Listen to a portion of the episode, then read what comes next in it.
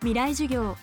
月曜から木曜のこの時間ラジオを教壇にして開かれる未来のための公開授業です。政治経済科学思想言論文化。各ジャンルの指揮者の方々が毎週週替わりで教壇に立ちさまざまな視点から講義を行います。先週からは年末年始企画として10月から11月にかけて全国各地で行われ11月3日と5日に放送した FM フェスティバル2011未来授業明日の日本人たちへの講義の模様をダイジェストでお届けしています。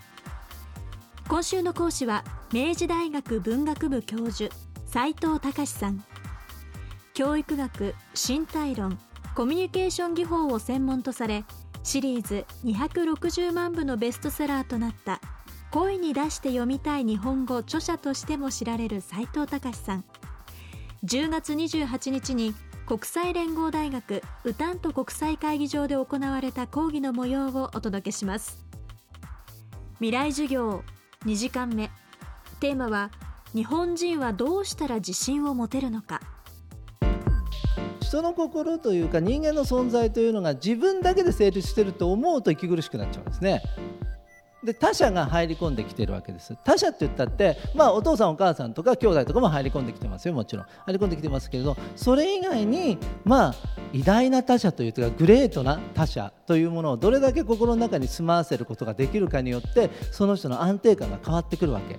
例えばもうひたすらイチローをリスペクトしてもうイチローがですねもう寝ても覚めてもこう現れてきて自分を知った激励するみたいな。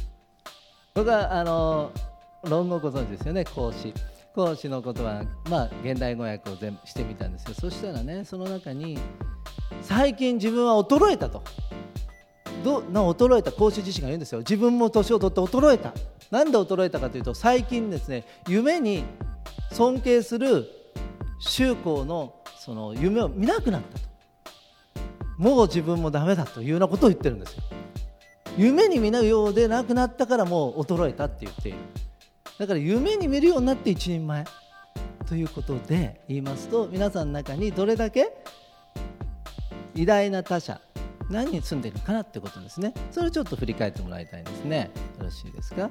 でこれが1人たった1人ですとですねその人がちょっと妙な人物だったする場合リスクが大きいですよね。やっぱりお金を預けるにも分散させたいわけですよね。そのすごく大事だと思ってるけどそれ3本柱とかね4本柱。僕だとねどれですよね100本柱ぐらいですかね。100本ゲーテの時はもうゲーテをねもう自分のおじさんのように思ってますよ。もうゲーテのおじさんの言うことはもう俺ほとんど全部わかる。っていうか僕がわからないんだったらもう今の日本でわかる人いないよおじさんみたいな。ニーチェに行ったらニーチェのこの変なニーチェおじさんみたいなのがいて。おじさんの気持ちよくわかるよみたいな。